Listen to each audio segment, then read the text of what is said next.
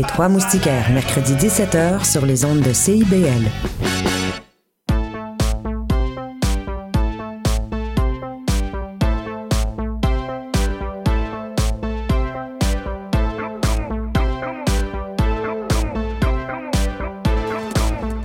CIBL 101.5 Montréal. CIBL, au cœur de la culture. C'est intermittent jusqu'à Wellington. Vers la rive sud, congestion depuis Turcot, euh, parce qu'on a eu un accident tout à l'heure sur la 132. Bon, ben c'est clair, tu vas être en retard. Ouais, cool. J'ai de la gym. Parce que la 132 demeure encore occupée. Il est 9 h. CIBL. 101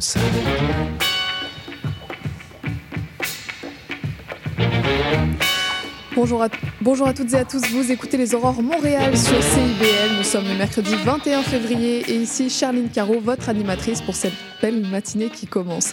Et aujourd'hui, on reçoit nos chroniqueurs avec Christian Nadeau pour les mouvements sociaux et Flavie Boudreau pour les enjeux de l'adolescence. Et en entrevue, ce sera Geneviève Leclerc pour son nouvel album de reprise jazz. Alors que vous soyez au travail, sur la route ou bien tranquillement en train de vous réveiller, bienvenue sur les ondes de CIBL. Et dans l'actualité, le refuge pour sans-abri de l'Hôtel Dieu de Montréal va progressivement fermer ses portes dans les prochains mois. Le centre avait été inauguré pendant la pandémie pour accueillir les personnes itinérantes qui devaient être placées en isolement. Il est ensuite devenu l'un des refuges les plus importants de la ville. Et une suggestion culturelle avec Bia Ferreira en concert au club Balatou demain soir. L'autrice, compositrice et militante brésilienne se produit dans le cadre du projet Les femmes du monde donnent de la voix. Elle proposera un répertoire teinté de rythmes funky, de reggae et de groove. Ça se passe donc demain au club Balatou à 21h. On continue sur CIBL avec l'entrevue de Geneviève Leclerc, mais avant ça, on écoute Zachary Richard qui interprète La Belle de Sainte-Adèle.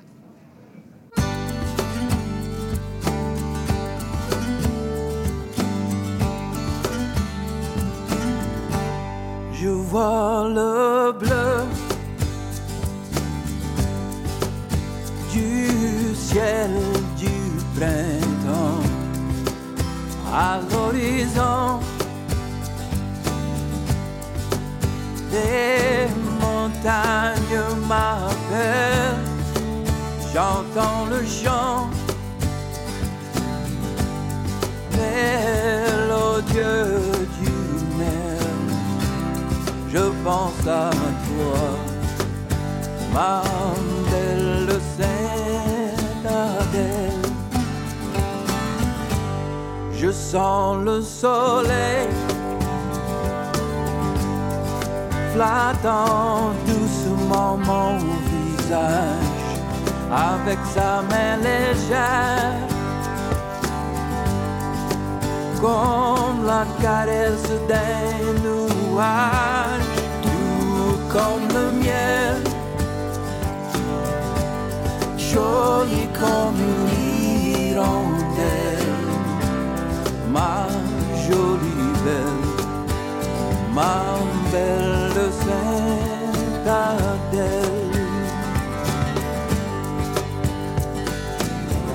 La vie nous emporte comme le courant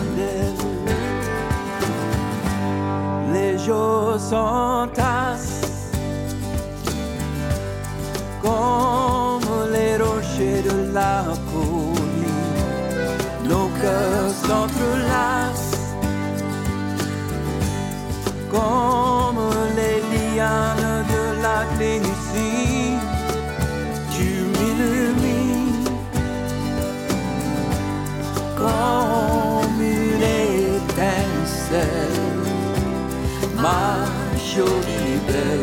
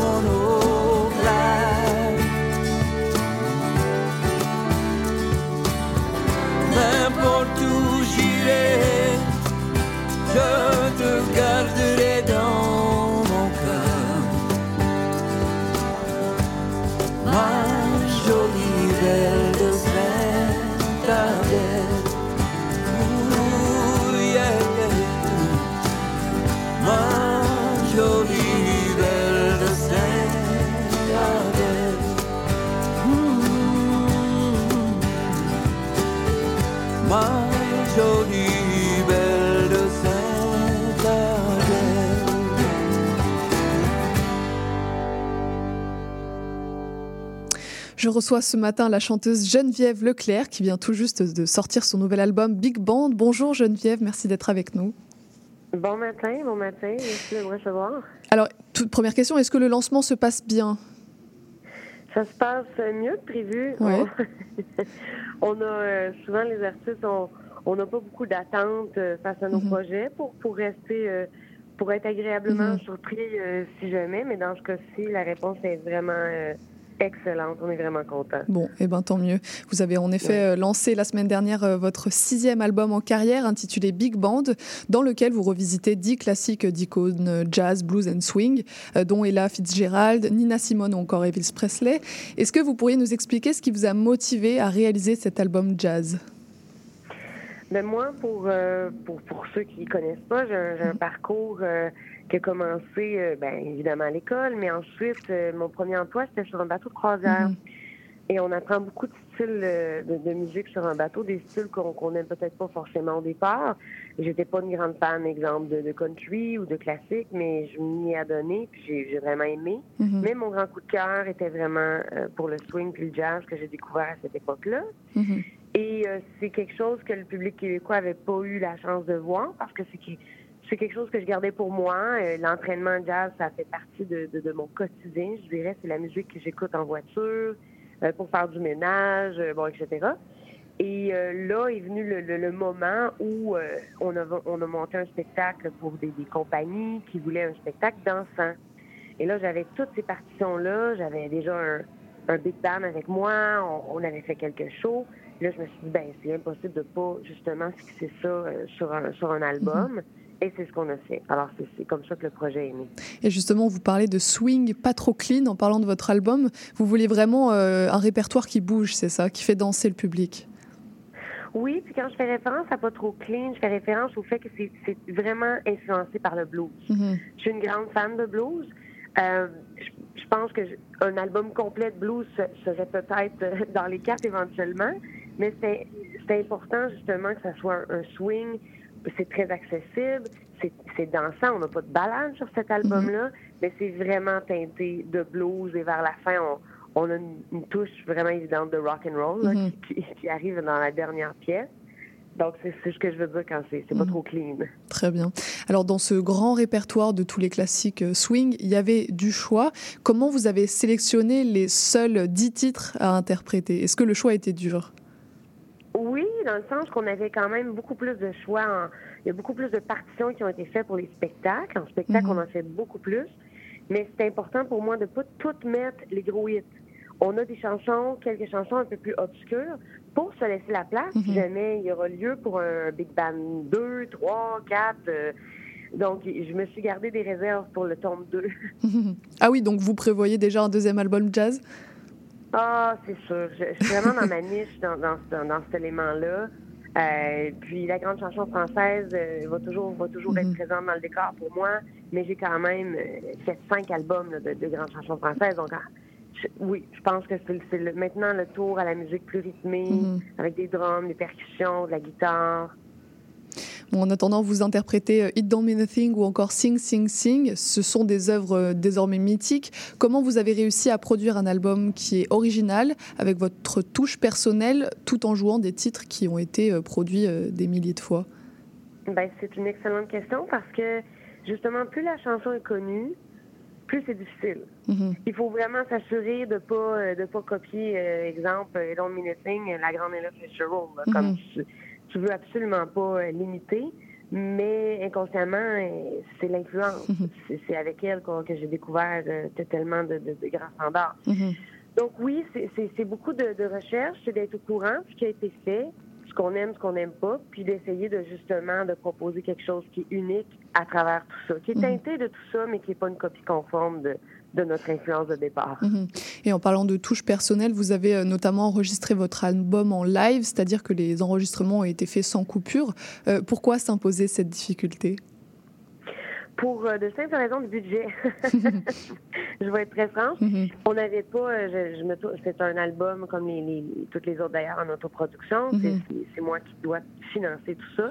Et j'avais pas les sous pour faire des sessions individuelles. C'est la première fois que, que je décide que bon, on va recorder ça tout le monde en même temps. La difficulté, c'était que si quelqu'un se trompe pour recommencer la Mhm. chanson complète.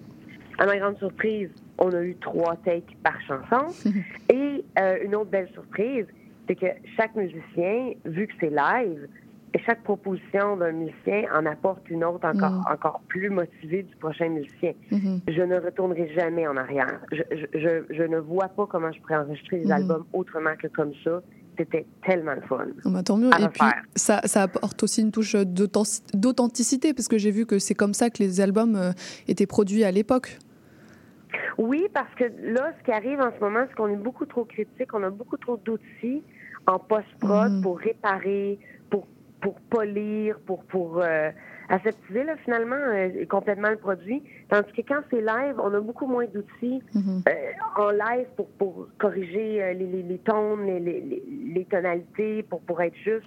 Donc, il faut vraiment être sur le moment. Ça fait que c'est très organique. Mhm. Moi, je, je, je l'entends que c'est plus organique de cette façon-là. Alors, on a parlé du fait que le jazz et le blues ne sont pas vos seules spécialités, puisque vous interprétez également de la pop, des ballades ou du classique à travers vos différents albums et vos concerts. Est-ce que vous avez l'impression que le public vous suit dans vos différents répertoires, ou est-ce qu'il y a un public de Geneviève Leclerc pour euh, les albums jazz et un autre pour euh, ses albums ballades ou pop? Ben, c'était la crainte de, de mes équipes, pour être bien franche, parce qu'il y a des équipes qui se sont dit Geneviève, ça sort de où ce jazz-là? Alors, j'aurais expliqué que ça sortait pas de nulle part, Mhm. ça a toujours été là. Euh, il était un peu frileux, à notre grande surprise, quand je dis que la réaction, c'est extrêmement bien reçu. Mhm. Je crois qu'il y a une ligne directrice. Je crois que peu importe ce que je vais chanter, je vais, l'interprétation va toujours passer en premier. Mhm. On doit comprendre l'histoire, on doit. Ça, ça va toujours faire partie de ma signature. Alors que je chante du classique, du pop, du jazz ou de la grande chanson française, on devrait toujours faire honneur au texte Mhm. puis à l'essence même de ce qu'on essaie de raconter. Mhm. Alors, je pense que les gens peuvent se, retourner, se, se retrouver pardon, euh, dans l'album Big Band, même si c'est complètement un autre genre. Puis c'est le fun pour le 5 à 7, on va se le dire. Là. Quand t'as pas de balade, là, tu mets ça euh, en arrière, t'as pas besoin de l'écouter, c'est comme une espèce de soundtrack de, de, son, de fond de son, puis Mhm. c'est- c'est parfait. Là. Cette polyvalence-là dans les styles de musique, elle est quand même assez rare parmi les artistes. Vous, qu'est-ce que ça vous apporte entre- en, en tant que chanteuse de, de naviguer entre le jazz, la pop, le classique? Ben ça, ça vient des bateaux. Hein. Comme je disais, les Mhm. bateaux de croisière ont été extrêmement formateurs. C'était des tout petits, des jeunes, des, je l'appelle des tout petits. C'est pas des jeunes, mais c'est des ados qui se disent, euh, bon, on voyage à travers le monde, on, on apprend d'autres cultures, on- ça ouvre les horizons vraiment. Et ça, justement, ça permet d'être flexible. Et il y, a- des contrats qui vont rentrer qui ont des, des- des commandes extrêmement précises, puis il faut que tu t'adaptes, il faut que tu, si tu veux travailler dans la vie, puis tu veux vivre de ton art, il faut, faut être extrêmement flexible. Mhm. En tout cas, euh, vous, vous nous montrez votre amour des cabarets, euh, votre amour de Broadway à travers ce projet euh, Big Band, qui n'est pas seulement un album, mais aussi un spectacle que vous avez, vous avez d'ailleurs donné un concert vendredi dernier pour interpréter ces titres. Avec un tel titre, Big Band, vous teniez vraiment à ce que votre album soit produit sur scène, j'imagine? Oui, effectivement, c'est plus complexe, là, je vous dirais, parce qu'on est quand même euh, six musiciens, plus moi, ça veut dire sept, deux Mhm. danseurs sourds, on est rendu à neuf dans l'équipe, plus l'équipe technique. C'est beaucoup de sous à, à- Mhm. à promener, comme on dit, à tourer. Mais euh, quand on a la chance de le faire au Saint-Denis, on avait des écrans euh, à 180 degrés. Mhm. Chaque chanson avait son, sa signature visuelle. C'était un moment que je n'oublierai pour vrai jamais. C'était vraiment cool. Mhm. Euh, puis on espère pouvoir, euh, on a d'autres dates là, qui, qui s'annoncent. On a un super booker qui est en feu et qui nous, nous, nous aligne plein de belles dates. On a très hâte de vous annoncer la Mhm. suite pour ça. Vous parlez de cette soirée euh, désormais mémorable. Vous avez vraiment cherché à recréer l'ambiance cabaret, déjà avec le choix de la salle, le studio cabaret d'Espace Saint-Denis, qui comporte un bar. Euh, Vous encouragiez votre public à réagir, à danser. Euh, quel attachement vous avez à cette ambiance cabaret? C'est festif. C'est- beaucoup moins de pression. Euh, moi, je m'amuse. J'ai toujours dit que la grande chanson française, c'est pour connecter. Mhm. Et c'est très demandant pour moi parce que chaque moment, j'ai les gens qui, Une faute de frappe, là, une faute de prononciation, les gens le remarquent. Mhm. Dans cette ambiance-là, c'est ma job, c'est beaucoup plus d'entertainer. Mhm. C'est pour déconnecter. C'est complètement un autre travail. C'est complè- c'est- aussi demandant parce que, exemple, hier soir, on était en spectacle dans- pour une corporation privée, puis euh, je, je, je, je me suis mis à danser. À l'entraque, j'ai dansé pendant 20 minutes euh, du swing bien à côté avec les danseurs. J'étais complètement exténuée, mais quel plaisir. C'est complètement autre chose. C'est pour déconnecter, puis c'est vraiment un style d'entertainment qui est très différent que les, les, les chansons plus euh, à, grand, à, à grand déploiement, là, vocal, d'émotion. Mhm. Ouais, bah, comme vous le dites, c'est vraiment un autre métier. Vous vous êtes aussi prêté à l'animation de la soirée vendredi. Chaque morceau était entrecoupé d'une discussion avec le public. C'est un exercice auquel vous étiez habitué? Euh, au début de ma carrière, non. Je, je- j'étais probablement la pire à cet exercice parce que je- je- j'étais terrible. Et quand j'ai finalement compris que je ne peux pas, mes interventions ne peuvent pas matcher ce que je chante parce que, je vous, tu sais, pour mettre les gens en contexte, la grande chanson française, ça peut être très lourd. Alors, mes interventions ne pouvaient pas être en connexion avec ça parce que sinon, les gens mouraient. Là. J'ai, ils t'offraient pas jusqu'à la fin du show, tu sais. Mhm. Donc là, de cette façon-là, j'ai dû développer un côté plus MC, euh, léger, dans l'humour. Et puis ça, ben, ça colle 100% au style cabaret parce qu'en plus, j'ai pas non plus à revenir entre chaque chanson parce que les chansons sont dansantes, Mhm. s- sont faites pour bouger. Euh, puis vendredi dernier, on, on a eu des critiques qui parlaient de la mise en scène. J'en ai pas de mise en scène, c'est que de l'impro du Mhm. début à la fin. C'est extrêmement difficile parfois, mais il y a des moments comme vendredi où malgré qu'il y avait une fébrilité parce que c'était une première, on a toujours une espèce de, de nerve, de nervosité qui est absolument normale, mais c'était une première qui a été incroyable à cause de ça. C'est qu'il y avait, il y avait cette, cette fond de fébrilité, mais en même temps, les gens ont embarqué. Et puis là, dans ce temps-là, l'improvisation entre chaque chanson, écoute, ça, ça, ça dégénère. puis C'est ça qui est le fun. là. Et justement, vous les avez mentionnés, mais il y a aussi deux danseurs swing. Alors ça, c'était super. Euh, comment vous avez eu l'idée de ramener ces deux danseurs? Euh, C'était vraiment pour faire, faire vivre l'album, encore une fois, à travers ce concert? Oui, j'ai toujours. euh, c'est un peu mon problème. J'ai- beaucoup d'idées et d'ambitions, pas à la hauteur de mes moyens financiers. Mhm. Moi, dans ma tête, au début, il y avait, il y avait genre trois coupes de danseurs. Puis vraiment, jusqu'à la toute dernière minute, j'ai espéré que ce soit possible. Mhm. Financièrement, ça l'était pas. Donc, j'ai été chercher les meilleurs. Je me suis dit, je peux pas, en autoproduction, m'en payer trois. Je vais me payer les meilleurs. Et heureusement, ce que ça fait, c'est qu'ils sont extrêmement forts. Il y a Mhm. des accros qu'on appelle, des acrobaties. Mhm. Et c'est super entertainant. Donc, pour les gens, ils ont beaucoup de choix, là. Tu peux écouter la chanteuse, peux l'écouter, la regarder, ou tu peux l'écouter, ne pas la regarder danser, regarder les danseurs swing, ou tu peux justement te lever et danser toi-même. Donc, il y en a pour tous les goûts. On essaie de, de- de- de justement de, pallier à, à- à tous les styles de, gens qui pourraient se pointer là. Mhm. Euh, on a toujours un bar ouvert, ça fait partie du concept. Donc, euh, on n'a pas besoin d'attendre l'intermission. L'intermission, c'est une intermission vivante qu'on appelle. Ça, j'y tenais et j'insiste dans les salles où je vais. La musique continue. On n'arrête Mhm. pas la musique. Donc, si quelqu'un veut aller aux salles de bain, ben, il va aux salles de bain. Mais sinon, ça continue. Mhm. Donc, Et, il n'y euh, a pas d'arrêt.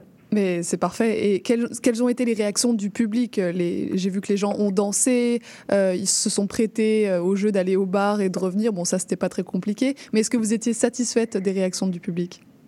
Euh, oui, je pense qu'au début, j'ai les trois, quatre premières chansons, j'ai dû travailler très fort pour Mm. leur faire comprendre. Je sais que vous êtes habitué à du Geneviève Leclerc où on s'assoit. Je l'ai pas dit, mais Mhm. je travaillais en ce sens. J'ai vu, je prends les deux, trois premières chansons, le pouls des gens qui Mm. sont là. Et j'ai vu que c'était des gens qui avaient acheté des tickets parce qu'ils savaient que c'était Geneviève Leclerc et s'attendaient à autre chose. J'ai vu qu'il y a des gens qui s'attendaient à ce que j'étais pour m'asseoir sur un petit banc et leur raconter quelque chose de tellement deep pour, pour les faire pleurer. Et là, ça leur a pris deux, trois chansons à se dire Oh non, non, c'est qui ça? Elle est ailleurs. Oh my God, j'embarque-tu, j'embarque pas? Euh, j'ai vu l'analyse, là. Fait que moi, j'ai dû vraiment, comme on dit en bon québécois, j'ai dû ramer sur un Mm. méchant temps pour dire Non, non, embarquez avec moi, vous allez voir, c'est autre chose, mais c'est le fun. C'est complètement autre chose.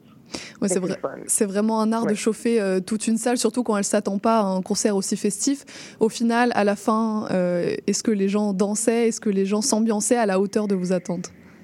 Euh, oui, parce que j'ai, on a justement de- mis deux balades et que je trouve extrêmement bien placées. La première où euh, je leur dis pas ce qui va se passer, je demande juste volontaire, fait que les gens se ramassent sur le dance floor puis ils savent pas pourquoi. Mhm. Finalement, c'est une balade, fait qu'ils s'amusent. La deuxième balade, Somewhere Over the Rainbow, c'est un grand cliché. C'est- incroyable. J'adore cette chanson. Je, je me tanne jamais de cette chanson. Et là, les gens savent à quoi s'attendre. Donc, c'était rempli de partout. Et je finis le show par une signature, tu sais, Big Spender que j'ai fait euh, dans le concours La Voix. Donc, les gens qui, bon, ont, ont vu La Voix et qui étaient là parce qu'ils m'ont découvert à La Voix, ben, ils sont un peu servis à la fin. C'est un beau mélange, je trouve, pour dire, on, on c'est pas qu'on reviendra pas au répertoire original. Et justement, la preuve, Big Spender, c'est une chanson de Big Band. Mhm. Je la fais toujours d'habitude piano-voix. Avec les gens, quand ils l'entendent avec le Big Band, je trouve que c'est une fin euh, parfaite. Là. Bon, bah, bravo d'avoir euh, relevé euh, ce défi. Merci beaucoup, Geneviève. À noter que donc vous proposez justement le 4 mai prochain un deuxième concert au Lion d'Or cette fois. Donc, euh, il y a eu trop de succès. Vous avez choisi de créer une deuxième date? Oui, puis on est, à ma grande surprise, on est quasiment sold out déjà. Je- j'en reviens pas de l'engouement. Puis la salle est tellement mythique au Ouais. Lion d'Or, on, on s'entend, hein, ça a été Mm. inspiré des années euh, Prohibition euh, 20, 20, 30, là, donc c'est parfait pour l'ambiance. Bon, très bien. Bon, bah, pour les quelques billets euh, qui restent, j'encourage nos Oui. auditeurs, auditrices à aller les chercher. Toutes les informations sur genevièveleclerc.com, sans oublier l'album Big Band à retrouver sur toutes les plateformes. Merci euh, beaucoup, Geneviève. Euh, Bonne suite de lancement. Ben, merci à vous, merci beaucoup d'avoir pris le temps de me jaser. Merci. Merci, au revoir, bonne journée. Et puis nous, on se quitte en écoutant euh, l'interprétation de Geneviève de It Don't Mean Nothing. It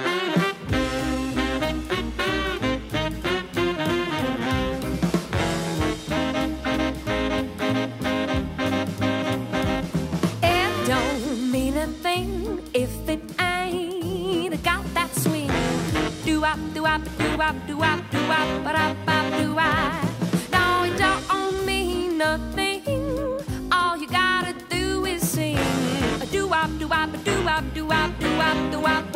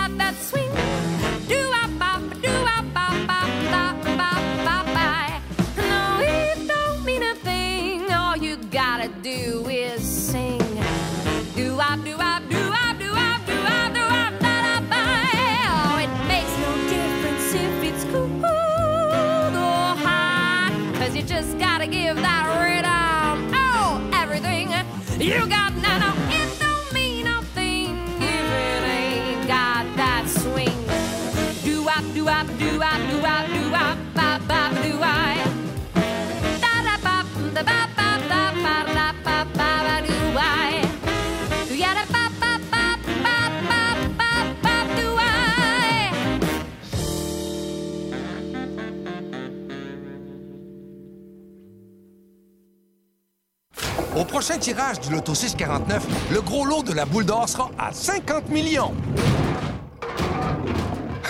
ouais, ça brasse dans le boulier. Depuis plus de 30 ans, le journal mensuel Écho Montréal est le fier porte-parole de l'actualité politique, économique, sociale et culturelle au cœur de Montréal. Distribué gratuitement et rejoignant 200 000 lecteurs, Écho Montréal est aussi un véhicule publicitaire polyvalent en répondant efficacement aux besoins de différents annonceurs, comme dans l'immobilier ou tout simplement pour y afficher avis public ou services professionnels. À lire ce mois-ci dans Éco Montréal. Montréal à la croisée des chemins. Pain, vin et fantaisie. Le triomphalisme trumpiste.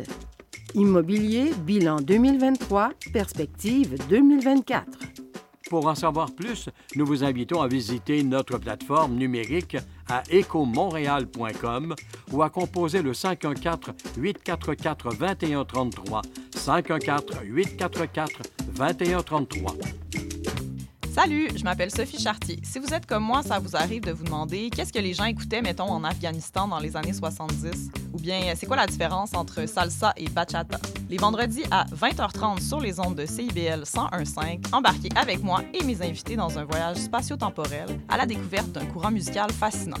Ses origines, ses chansons, ses artistes. Courant d'air, c'est l'émission de découverte musicale à ne pas manquer pour une exploration en profondeur et en plaisir des musiques marquantes du monde entier.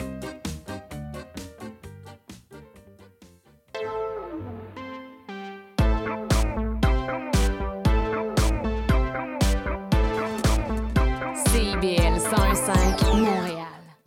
Et nous sommes à présent avec notre chroniqueur et professeur de philosophie, Christian Nadeau, qui vient nous décrypter les enjeux qui sous-tendent les mouvements sociaux. Bonjour Christian. Bonjour. Et quel est votre sujet du jour? Eh bien, aujourd'hui, je voudrais parler de la manière dont les mouvements sociaux sont à la fois permis dans les sociétés démocratiques et contraints dans les sociétés démocratiques. Alors, dans un livre récent, le journaliste Vincent Bevins, dans un livre qui s'intitule If We Burn, en fait, présente une histoire des mouvements de protestation entre 2010 et 2020. Alors, je ne vais pas m'attarder aujourd'hui au test de Bevins, je vais peut-être en parler dans une prochaine critique, mais de chronique, pardon, mais je vais reprendre un propos euh, qui a été euh, développé par euh, le politologue Jan Werner Müller Mhm. dans un article de London Review of Books. Et alors, euh, il part de cette décennie 2010-2020. Qu'est-ce qu'elle a de particulier? Eh bien, ce qu'on nous dit essentiellement, c'est que la décennie 2010-2020 a surpassé en fait toutes les autres en termes de mobilisation de masse ou enfin de manifestation de masse.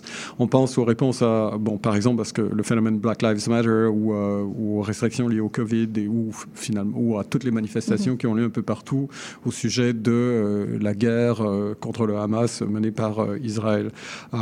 Et tout ce qu'on peut voir en fait, c'est que ça annonce des développements encore plus, euh, plus importants euh, pour les, les années à suivre. Mhm. Ces manifestations-là, euh, on les voit dans les États démocratiques, euh, donc on ne va pas parler de répression dans les États autoritaires. Oui, bah, alors évidemment, dans les gouvernements autoritaires, là, il y a une très forte répression. Euh, je pense par exemple à la Russie de Poutine. Donc, vraiment, les- déjà, les espaces étaient extrêmement restreints, mais ils le sont encore plus. Ou la répression à Hong Kong depuis 2019. Euh, là, il y a quelque chose de différent, me Mhm. semble-t-il, lorsqu'on veut parler des démocraties. Alors c'est quoi la différence avec les répressions dans les régimes euh, démocratiques? Est-ce qu'il y a vraiment une différence avec les autoritaires? Oui, en fait, bah, évidemment, on pourrait dire une répression est une répression, mais sauf que dans le cadre des régimes dits démocratiques, hein, on s'entend que après on peut, euh, disons, être euh, sceptique par rapport à la Mhm. valeur démocratique de nos régimes, mais dans les régimes dits démocratiques, il y a une prétention au moins à, à sauver les apparences d'une certaine manière. Donc il y a un changement de stratégie, en fait. Alors, euh, ce qu'on peut voir, c'est que les démocraties vont adopter des voies de contournement, c'est-à-dire qu'elles vont donner un droit, dans certains cas, elles vont donner un droit de manifestation, un droit de rassemblement, mais en même temps vont trouver les moyens de, Mhm. disons, de contourner euh, les difficultés qu'elles s'imposent elles-mêmes. Euh, par exemple, en, Bavière, les manifestants pour le climat ont été mis en prison pendant 30 jours, en fait. Mais tout ça pour que le salon automobile de Munich puisse avoir lieu. Euh, au Royaume-Uni, par exemple, on a décrété de nouveaux règlements qui interdisent de transporter des objets qui peuvent être verrouillés, en fait. Mhm. Donc, en fait, ça veut dire que quelqu'un qui vient en vélo dans une manifestation, disons, pour le climat, euh, peut avoir, euh, disons, peut penser que son cadenas va être considéré comme une espèce d'arme, en fait, Mhm. et donc euh, qu'il qu'il pourrait être arrêté pour cette raison. En Allemagne, on voit de plus en plus d'interdictions au sujet de, du contenu des pancartes. Par exemple, toutes les pancartes qui concernent justement euh, le, le- le génocide en cours à, à Gaza vont être interdites. Alors on voit se multiplier toute une série de, disons, de- de- d'interdictions particulières Mhm. qui préservent le cadre général de la démocratie, mais le grugent de l'intérieur d'une certaine manière. Et est-ce qu'on peut qualifier ces pratiques d'antidémocratiques? Oui, en fait, c'est que ce qu'on voit, c'est que ces pratiques sont antidémocratiques parce que euh, même si elles sont le fait des démocraties, c'est comme si la démocratie trouvait elle-même le moyen de se- s'auto-corriger pour Mhm. Être quand même une démocratie autoritaire. Euh, ce qu'on voit en fait, c'est que euh, ça, se- ça touche à la fois des phénomènes comme celui, par exemple, de la liberté d'expression, mais aussi évidemment celui comme de la liberté de rassemblement. Euh, ce qu'on voit, c'est que c'est pas seulement les paroles en fait qui vont être censurées d'une certaine manière, c'est les corps, c'est la circulation des corps.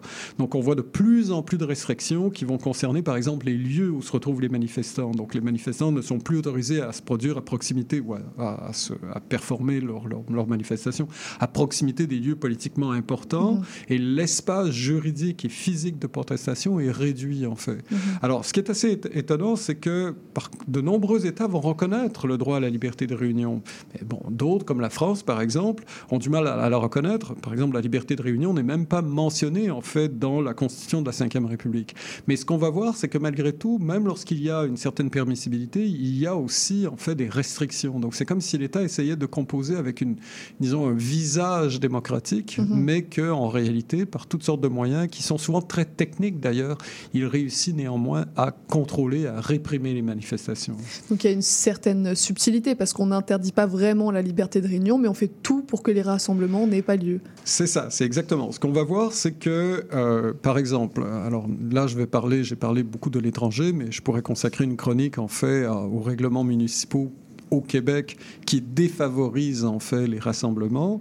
Euh, on va multiplier ces règlements dans le monde. En fait, ce sont de plus en plus des stratégies d'ailleurs qui se situent à l'échelle municipale. C'est assez étonnant. C'est bah, assez étonnant. C'est assez ingénieux, si Mhm. j'ose dire, là. Euh, qui fait en sorte que, en gros, on dit on ne vous empêche pas de, de circuler, on ne vous empêche pas. Ce n'est pas votre contenu, autrement dit, c'est la façon dont vous le faites. Évidemment, ça va intervenir dans des moments particuliers. Si quelqu'un, euh, s'il y a une manifestation, je ne sais pas moi, par exemple pour, euh, disons, euh, un événement sportif, alors il risque de ne pas être contraint, alors qu'il produit souvent plus de dommages Mhm. qu'une manifestation, par exemple pour le climat.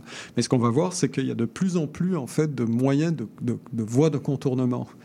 Euh, un de ces moyens de contournement, c'est euh, les nouvelles dispositions juridiques qui vont faire en sorte que les autorités vont surmonter en fait les difficultés à contraindre la liberté de réunion d'expression. Par exemple, euh, la plupart des démocraties vont reconnaître que les manifestants ne devraient pas être exposés en fait à des coûts financiers ou à des risques judiciaires. Mais ce qu'on voit, c'est que même si le nettoyage, le nettoyage des rues ou par exemple la sécurité avec euh, l'appareil policier sont en grande partie financés par l'État, on va avoir, par exemple, c'est de plus en plus flagrant aux États-Unis, toute une série de manières dont les autorités vont poursuivre des individus en fait pour des gestes commis par le groupe dans Mhm. l'ensemble en fait. Donc on va essayer de s'attaquer à, à des personnes en particulier qu'on considère être des représentants de façon à leur faire porter le blâme en fait. Donc on n'interdit pas le mouvement, on laisse la possibilité que le mouvement ait lieu, mais on le gruge de l'intérieur Mhm. encore une fois. Il y a quand même un paradoxe qui émerge parce que comment on peut respecter à la fois les droits et les libertés fondamentales tout en euh, contrôlant les mouvements sociaux et même en, en les restreignant? Oui, en fait, ce qui est ce qu'on voit, c'est que de plus en plus, on assiste à des stratégies, encore une fois, de contournement qui consistent à dire ce n'est pas le contenu de l'expression, ce n'est pas, la, ce n'est pas le mouvement lui-même, donc on n'interdit pas le, le- le- le rassemblement, on n'interdit pas, par exemple, des contenus particuliers, sauf dans certains cas, comme je l'ai dit en Allemagne, par exemple, au sujet de la guerre à Gaza. Mais euh, ce qu'on va voir, c'est toute une stratégie qui consiste, en fait, à judiciariser, en fait, l'acte même du rassemblement politique. Un peu comme si, de la même façon que d'une certaine manière, on a judiciarisé le droit de grève de façon à le contraindre de plus en plus, c'est-à-dire qu'il est de plus en plus difficile, par exemple au Québec, d'exercer le droit de grève parce que celui-ci se fait en, fonction d'un certain nombre de conditions. De plus en plus, ce qu'on voit là, c'est d'autres types de conditions, en fait, qui vont rendre de plus en plus difficile pour les, manifestants de se mobiliser parce qu'il y, a- il y a trop d'obstacles. Et surtout aussi, c'est que des personnes, en fait, se, se trouvent à être délibérément visés. Euh, on a vu ça aux États-Unis, par exemple, depuis euh, les nombreux rassemblements à la suite du meurtre de George Floyd. On va se voir se développer de nouvelles sanctions civiles qui peuvent être imposées aux manifestants. Alors, par exemple, euh, une personne non identifiée avait lancé une pierre lors d'une manifestation de Black Lives Matter à Bâton Rouge qui a blessé un policier. Et c'est un militant du Black Lives Matter qui a été poursuivi en justice. Donc, pas la personne qui a lancé le, le bâton, mais un militant, en fait, qui était jugé représentatif du mouvement, qui a été poursuivi en, en- en justice. Pour cet acte acte-là pour cet acte-là. Et ce qu'on a, ce qu'on a inventé, en fait, c'est, alors c'est difficile de le traduire là, en, en français, mais on, a, on pourrait parler de protestation négligente. En fait, c'est comme si on dit vous avez le droit à la protestation, mais là, vous avez été négligent dans la manière dont vous deviez contrôler vos troupes. Mhm. Donc, on va rendre responsable des individus. Parfois, en fait, c'est sur une base complètement arbitraire. Parfois, il faut essayer de montrer qu'il y a quelque chose comme une chaîne de commandement. Mais vous voyez bien que dans un mouvement social, en fait, c'est pratiquement impossible. Un mouvement social n'est pas une armée, pas un mouvement organisé dont on peut dire qu'il y a, par exemple, une série de responsabilités qui se, qui se déclinent d'une certaine Mhm. manière. Alors, euh, mais on trouve quand même des coupables, des boucs émissaires, si Mhm. j'ose dire. Alors, vous parlez de ces jets de pierre, et justement, il y a cet élément important de la désobéissance civile qui euh, émane parfois des mouvements sociaux. Est-ce que les États démocratiques ne sont pas euh, dans leurs droits quand ils restreignent euh, et répriment des individus ou des manifestations parce que euh, elles atteignent euh, le- la démocratie, elles la mettent en péril? Oui, bah, alors elles sont dans leurs droits, entre guillemets, mais je comprends le sens de la question. C'est-à-dire que on pourrait penser que des gens qui font de la désobéissance civile bah, sont très conscients qu'ils désobéissent aux lois. Sinon, Mhm. ça n'a pas de sens. Ils désobéissent aux lois parce que c'est le moyen qui leur permet de faire valoir leur message.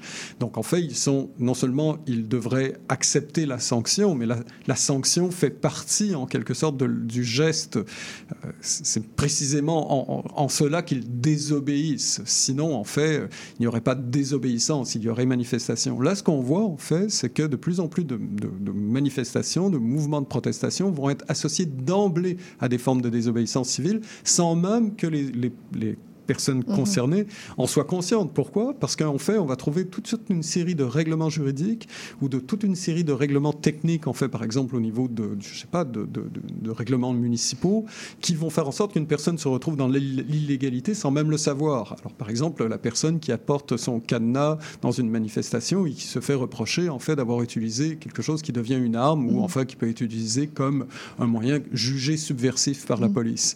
Euh, là, on voit, en fait, que vraiment, il y a un déplacement. C'est c'est très ingénieux. Enfin, je dis, je dis ça comme si j'étais admiratif, mais c'est parce que ça pose de véritables enjeux stratégiques aussi. Mais en même temps, aussi, fondamentalement, ce qu'il faut voir, c'est que ça permet de maintenir disons, le voile démocratique, si j'ose dire, euh, derrière le, devant plutôt l'autorité qui finalement ressemble beaucoup à celle qu'on peut retrouver dans les pays autoritaires.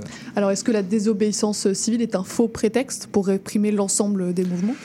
Je dirais que la, dans les, les stratégies des gouvernements ne sont pas de, ça, de se confronter à la désobéissance civile, c'est que parce que sinon ça voudrait dire qu'en fait tous les groupes vont se réclamer d'une forme de désobéissance civile. C'est que au final on se retrouve devant un phénomène de sanction. Ce qui compte c'est la sanction. Dans le Mhm. cas de la désobéissance civile, les gens vont accepter la sanction parce que justement ça fait partie du défi qu'ils adressent ou qu'ils lancent à l'autorité en fait. C'est je Mhm. suis prêt à, à subir les conséquences de mon geste parce que justement je, je veux prouver que l'État a tort dans la démarche qui est la sienne. Bon.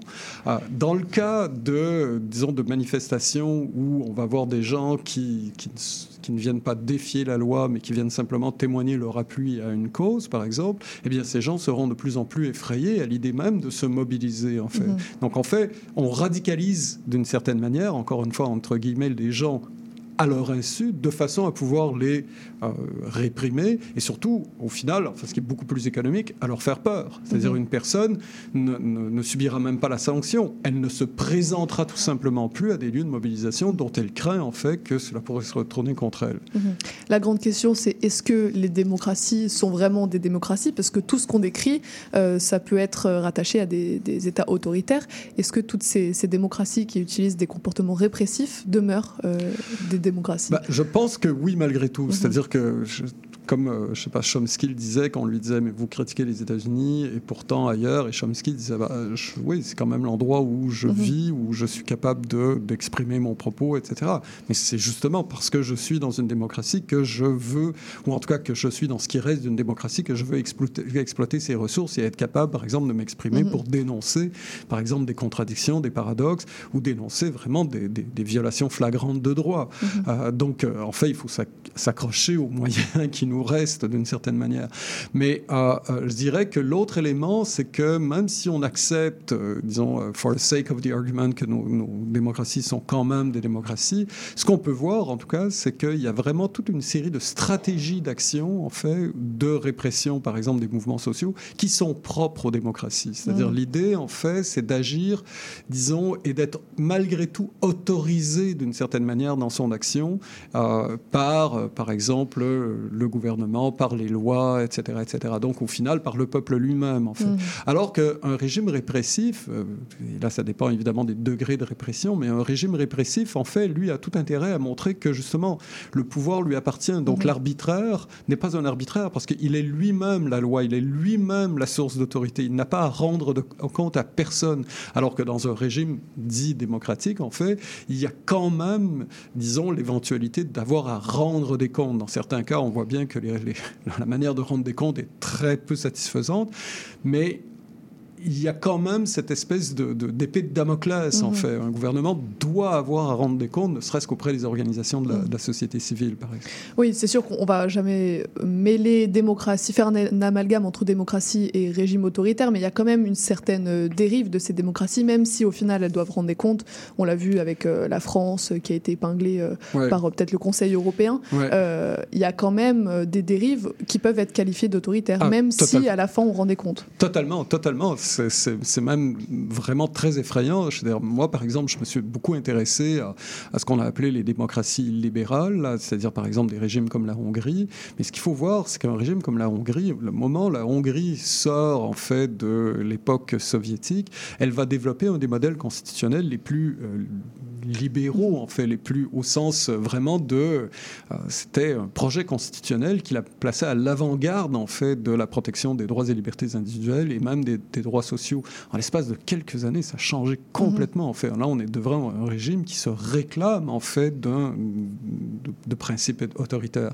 Et ce que je peux voir, en fait, c'est que de plus en plus de régimes, au nom de la démocratie, en fait, s'attaquent à la démocratie. C'est-à-dire qu'ils vont appeler à la population pour voter des lois ou pour aller chercher la faveur, disons, euh, la- la- l'assentiment populaire. Par exemple, en s'attaquant à des groupes minorisés, par exemple, en s'attaquant à des mouvements de contestation, par exemple, en, en réprimant les manifestations euh, pour le climat et ainsi de suite. Donc euh, c'est assez effrayant et dans certains cas, en fait, comme on peut le voir par exemple aux États-Unis, là on se retrouve devant des régimes qui finissent par être dysfonctionnels, Mhm. c'est-à-dire à force d'encourager en fait des mécanismes autoritaires, alors et de au contraire de- d'encourager euh, des phénomènes, disons, de, de- de mobilisation euh, réactionnaire, euh, on se retrouve devant des États qui sont de moins en moins Mhm. fonctionnels. Et ça, ça représente un, défi, mais alors là, pour l'ensemble d'entre nous. Là, il Mhm. s'agit plus simplement d'un défi euh, euh, entre classes sociales, c'est vraiment un défi pour l'ensemble de la société. Mhm. Je- quand je dis un défi, c'est un euphémisme. Euh, je, je suis assez inquiet pour la suite des choses au Canada aussi. C'est-à-dire que je vois de plus en plus, disons, une tendance à aller vers ce, ce type de mécanisme ré- répressif. Euh, en même temps, il y a aussi disons, une certaine apathie politique qui fait en sorte que les, les- les gouvernements en ont de moins en moins besoin. Euh, mais il suffirait en fait qu'il y ait des événements semblables, par exemple, à ce qu'on a connu avec, aux États-Unis avec euh, George Floyd ou d'autres. Et, et là, on verrait tout de suite euh, se manifester des Mhm. formes de répression auxquelles nous ne sommes pas habitués. Bon, et ben la suite au prochain épisode. Merci euh, beaucoup Christian pour euh, cette analyse. On se retrouve dans deux semaines pour la Parfait. prochaine chronique. Merci beaucoup et bonne journée. Au revoir. On continue euh, sur CIBL avec la chronique de Flavie Boudreau sur le thème de l'adolescence.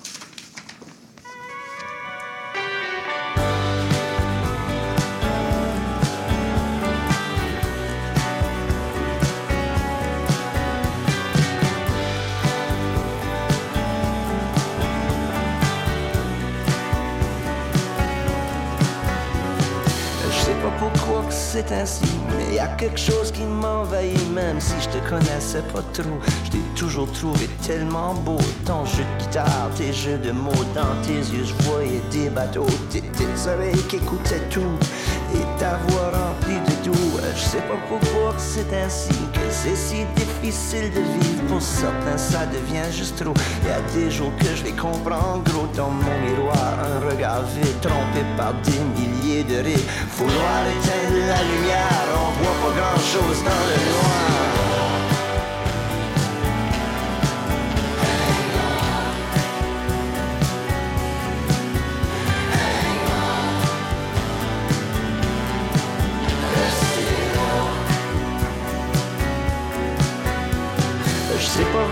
Sais pour qui que j'écris cette chanson aujourd'hui. Je me fais semblant qu'elle est pour toi, même si je sais bien que c'est pas juste ça.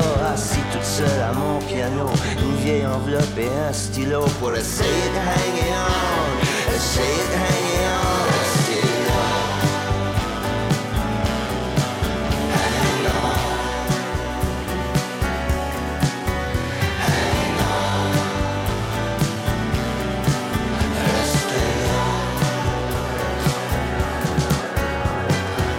pas pourquoi que c'est ainsi, mais y a quelque chose qui m'envahit, même si je te connaissais pas trop. Je t'ai toujours trouvé tellement beau. Rester là.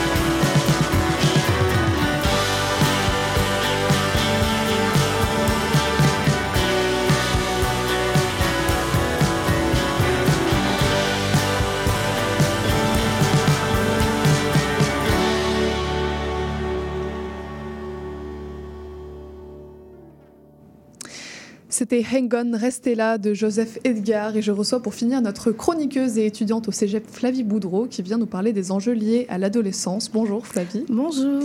Et de quoi on parle aujourd'hui? On parle du marché du travail. Pour les adolescents, pour les Exactement. jeunes Très bien. Exactement.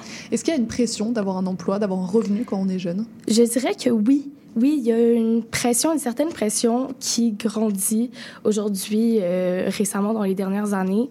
Et j'ai remarqué que cette pression-là, elle se retrouve chez les jeunes adultes, mais de plus en plus chez les jeunes adolescents aussi. Euh, à partir, chez les jeunes qui peuvent travailler à partir de 14 ans, il y en a plusieurs qui ressentent la pression d'avoir un revenu.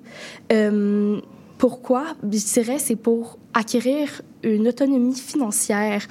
Aujourd'hui, on peut remarquer que euh, cette, autonomie-là, elle est plus euh, difficile à atteindre en tant qu'adulte, en tant qu'adolescent, euh, par le coût, que ce soit du logement, de la nourriture. Ça, c'est sûr que c'est des coûts qu'on doit donner euh, en tant qu'adulte, mais il faut de la préparation à ça, à ces coûts-là. Et euh, je dirais que cette préparation-là, elle commence plus tôt qu'avant. Aujourd'hui, il faut, il faut économiser, il faut créer plusieurs comptes pour pouvoir se soutenir soi-même et subvenir à ses besoins si on a des projets, si, que ce soit pour voyager ou pour fonder une famille, c'est vraiment important d'avoir déjà de l'argent de côté, je dirais. Et ben, ce besoin-là vient avec une certaine pression euh, de devoir avoir justement de l'argent et d'avoir quelque chose, de ne pas arriver les mains vides dans la vie adulte. Donc dès 14 ans, il y a une pression financière qui s'opère pour, euh, et de, pour trouver un travail. Oui, je dirais que oui. Alors, euh, la dernière fois, dans ta dernière chronique, tu nous avais parlé des médias, sociaux. Euh, si on fait un lien, euh, les emplois en relation avec les médias sociaux, comment tu les perçois? Est-ce que ça a la cote chez les jeunes? Je dirais que oui aussi. Il y a eu une certaine, une nouvelle vague d'emplois euh, de par justement les influenceurs, beaucoup. Euh, les influenceurs sont très présents dans la dans la vie de tous les jours sur les réseaux sociaux. En tant qu'adolescente, je pense que j'en vois plusieurs à tous les jours. Je pense qu'on les côtoie. On côtoie aussi beaucoup de publicité et les influenceurs se servent beaucoup de ça. Donc, c'est sûr que c'est des nouveaux emplois qui peuvent, comme le dit le nom, influencer beaucoup les jeunes. Euh, et je pense que si si le travail est positif, s'il est bien fait, il peut être très utile et ça peut être un très bon travail à envisager. Euh, par contre, c'est quelque chose que il faut savoir différencier, comme j'avais mentionné dans ma dernière chronique, il faut savoir faire la différence entre un bon et un mauvais influenceur. Mais je pense que euh, ce, sont des bons travails, même que euh, d'après une étude très récente, il y a 20% des jeunes adultes de 18 à 24 ans qui se servent, par exemple, de l'application TikTok pour avoir de l'information. 60% d'entre eux qui vont découvrir un produit grâce à un influenceur et 40% qui vont faire encore plus confiance aux influenceurs et à leur opinion qu'à la publicité. Mm-hmm. Et ça, je trouve que ce sont des faits qui sont assez étonnants, compte tenu que la publicité est aux alentours à on la voit à longueur de journée, on tourne la tête et la voilà, on la voit à tous les jours. Mhm. Aujourd'hui, est-ce que les valeurs accordées à un emploi, elles ont, elles ont changé? Est-ce qu'il y a eu une évolution? Je pense que oui. Je pense que les valeurs sont, ne sont plus les mêmes, par exemple, par rapport à la fidélité à mhm. une entreprise. Euh, avant, dans la génération précédente, par exemple la génération Y, on accordait beaucoup de valeur à la fidélité à une mhm. entreprise, à la loyauté. Euh, c'était très valorisé de rester plusieurs années dans une entreprise. Aujourd'hui, ce n'est plus le cas chez les adolescents. Euh, j'ai remarqué, j'ai fait un petit sondage dans euh, mon entourage et il y a plusieurs qui m'ont mentionné que euh, rester quelques mois seulement, c'est très commun. Mm-hmm. C'est de rester un an, deux ans ou plus, c'est considéré comme étant un long moment pour passer dans une entreprise, pour passer à un emploi. Donc, c'est sûr que ça, c'est une valeur qui a extrêmement changé. Après, je pense que ça s'explique par un besoin de changement, je dirais, des, pour les jeunes. Euh, d'avoir une routine, d'avoir, comme on dit, le 9 à 5 ou un, travail de bureau, mhm. c'est plus quelque chose qui est à, l'actualité. Je dirais c'est plus quelque chose qu'on recherche, que les adolescents veulent et aspirent à avoir. Mhm. Donc, euh, ouais. Et justement, c'est quoi les, les jobs euh, idéaux, idéaux des, des adolescents? Je dirais que ce sont des emplois qui seraient dynamiques, mhm. des emplois plus euh, qui font bouger, que les tâches ne sont pas régulières, ne sont pas routinières, mhm. qu'on des emplois où est-ce que tu touches à tout, tu peux faire plusieurs choses complètement différentes dans une journée. C'est vraiment quelque chose que les jeunes aspirent à avoir. Mhm. C'est un environnement que les jeunes aspirent mhm. à obtenir. Tout à l'heure, tu parlais de pression pour avoir un emploi, mais quelle est l'importance euh, que les adolescents accordent euh, à leur emploi? Est-ce qu'ils y tiennent? Oui, ils y tiennent. Euh, je pense qu'ils tiennent plus au revenu qu'à l'emploi lui-même. Euh, comme mentionné, pour se soutenir soi-même dans la vie adulte. Mais je pense que euh, on veut plutôt équilibrer l'emploi du travail, l'emploi. Euh, on ne veut plus que notre vie tourne autour d'un emploi. On veut, on veut équilibrer. On veut pouvoir faire du sport. On veut pouvoir donner du temps à nos études et même parfois on priorise euh, le côté social, notre vie mhm. personnelle, notre vie passée avec notre entourage que notre emploi. Euh, malheureusement, c'est un, un des mauvais côtés que j'ai remarqué que chez les jeunes, parfois, on va annuler un corps de travail à la dernière minute en raison de maladie, alors que ce serait plutôt pour aller passer du temps avec des amis. Ça, faut pas le dire. Ça, faut pas le dire, mais malheureusement, ça arrive, c'est sûr. Donc, le travail ne prend pas toute la place, notamment dans la vie des jeunes. Euh, ils arrivent euh, tout de même à, à garder un côté loisir. Oui, c'est sûr. Très bien. Euh, tu parlais tout à l'heure euh, de pression. Est-ce qu'il y a une pression par rapport au type d'emploi ou d'études? Parce qu'on a parlé de tous les types de jobs. Euh, est-ce qu'il y en a qui sont plus valorisés que d'autres? Oui, bien sûr. Ceux, je dirais ceux qui rapportent plus d'argent, mhm. plus, un plus gros revenu sont plus valorisés. Mais il y a aussi une certaine pression à vouloir trouver sa vocation dès un très jeune âge, vouloir trouver qu'est-ce que tu veux faire dans la vie, la, la fameuse question qu'est-ce que tu veux faire dans la vie, qu'est-ce que euh, c'est quoi ta vocation, on nous la pose très très très jeune, je trouve, et parfois on n'a pas la réponse et je trouve ça seulement normal, seulement voilà, normal de ne pas savoir quoi faire à 15, 16 ou 17 ans. Euh, mais malheureusement, il y a cette pression de devoir trouver rapidement, devoir faire ses études rapidement, devoir être sur le marché du travail très rapidement. Euh, je dirais même que euh, ça peut être lié à l'anxiété de performance. J'ai- J'ai trouvé euh, une étude qui prouve que 20 à 30% des adolescents éprouvent et euh, subissent de l'anxiété de performance et ça, ça peut affecter ta, ta vocation, entre guillemets, parce que des fois, ta vocation n'est pas vraiment euh, vraie, si on veut.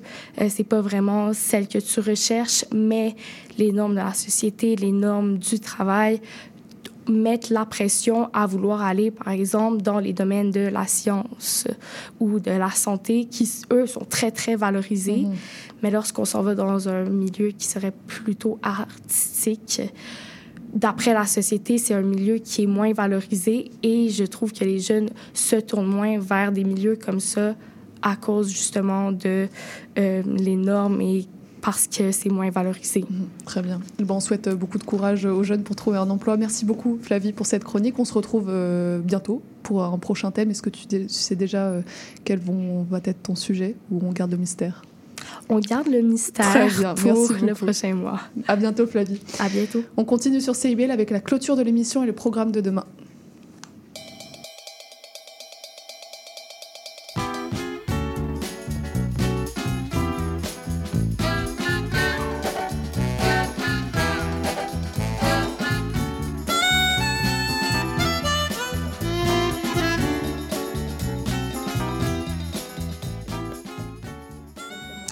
Et pour nous, euh, l'émission d'aujourd'hui touche déjà à sa fin. Je remercie nos invités et nos chroniqueurs, chroniqueuses du jour d'être passés à l'émission, ainsi que Maurice Bolduc pour la mise en onde et les choix musicaux.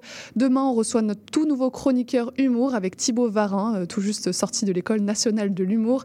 Alors restez branchés sur CIBL pour suivre ce beau programme. Et puis n'oubliez pas que l'émission est également disponible en balado sur les plateformes ainsi que sur notre site web.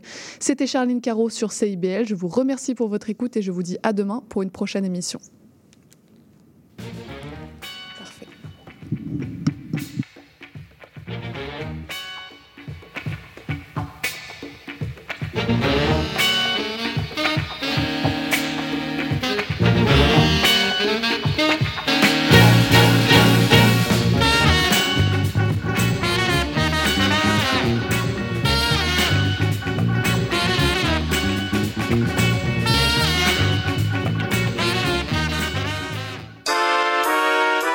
Cherchez une activité ludique et rassembleuse? Inscrivez le Bingo Radio de CIBL à votre agenda. Chaque semaine, courez la chance de gagner 3500 dollars en prix.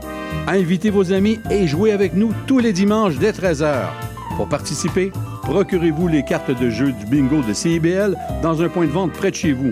Pour trouver des lieux, visitez notre site web au cibl1015.com sous l'onglet Bingo Radio de CIBL. À dimanche prochain et bonne chance! Les générations se parlent à Trait d'Union. Je suis Louise Curodo et je vous invite à vous joindre à nous tous les vendredis à 14h sur les ondes de CIBL 101,5. Découvrez les pensées d'un Algérien, Méditerranéen, Africain, Russe, rappeur, nouveau papa et nouvel arrivant au Canada grâce à Anis Bourbet, dit Bourbia. À Montréal, je rencontre des humains dont le parcours est un peu le mien et peut-être un peu le vôtre. Je partage mes tranches de vie, je vous embarque dans ma douce schizophrénie sur un fond de musique hip-hop. Le Père du Printemps, c'est une heure ensemble pour célébrer l'espoir d'un printemps chaque mardi de 19h à 20h sur CIBL 101.5. Québec en musique présente notre histoire musicale complète de ses débuts à aujourd'hui. Ce sont nos artisans, nos auteurs, compositeurs et interprètes qui ont tracé la voie et créé cette musicalité unique au Québec, sans oublier l'émergence de nouveaux créateurs qui constituent l'ADN de Québec en musique. Soyez des nôtres chaque samedi à compter de 6h30 à CIBL 101.5 Montréal. Intention Inc., c'est la célébration de l'entrepreneuriat sous toutes ses formes. À chaque semaine, mon collègue François Morin et moi-même, Sophia Disto, allons à la rencontre d'entrepreneurs brillants et avant-gardistes du monde des affaires et de l'économie sociale pour connaître leur histoire, leur motivation et leur passion. Si vous êtes à la recherche d'une étincelle pour passer à l'action, soyez à l'écoute d'Intention Inc. tous les jeudis de midi à 13h.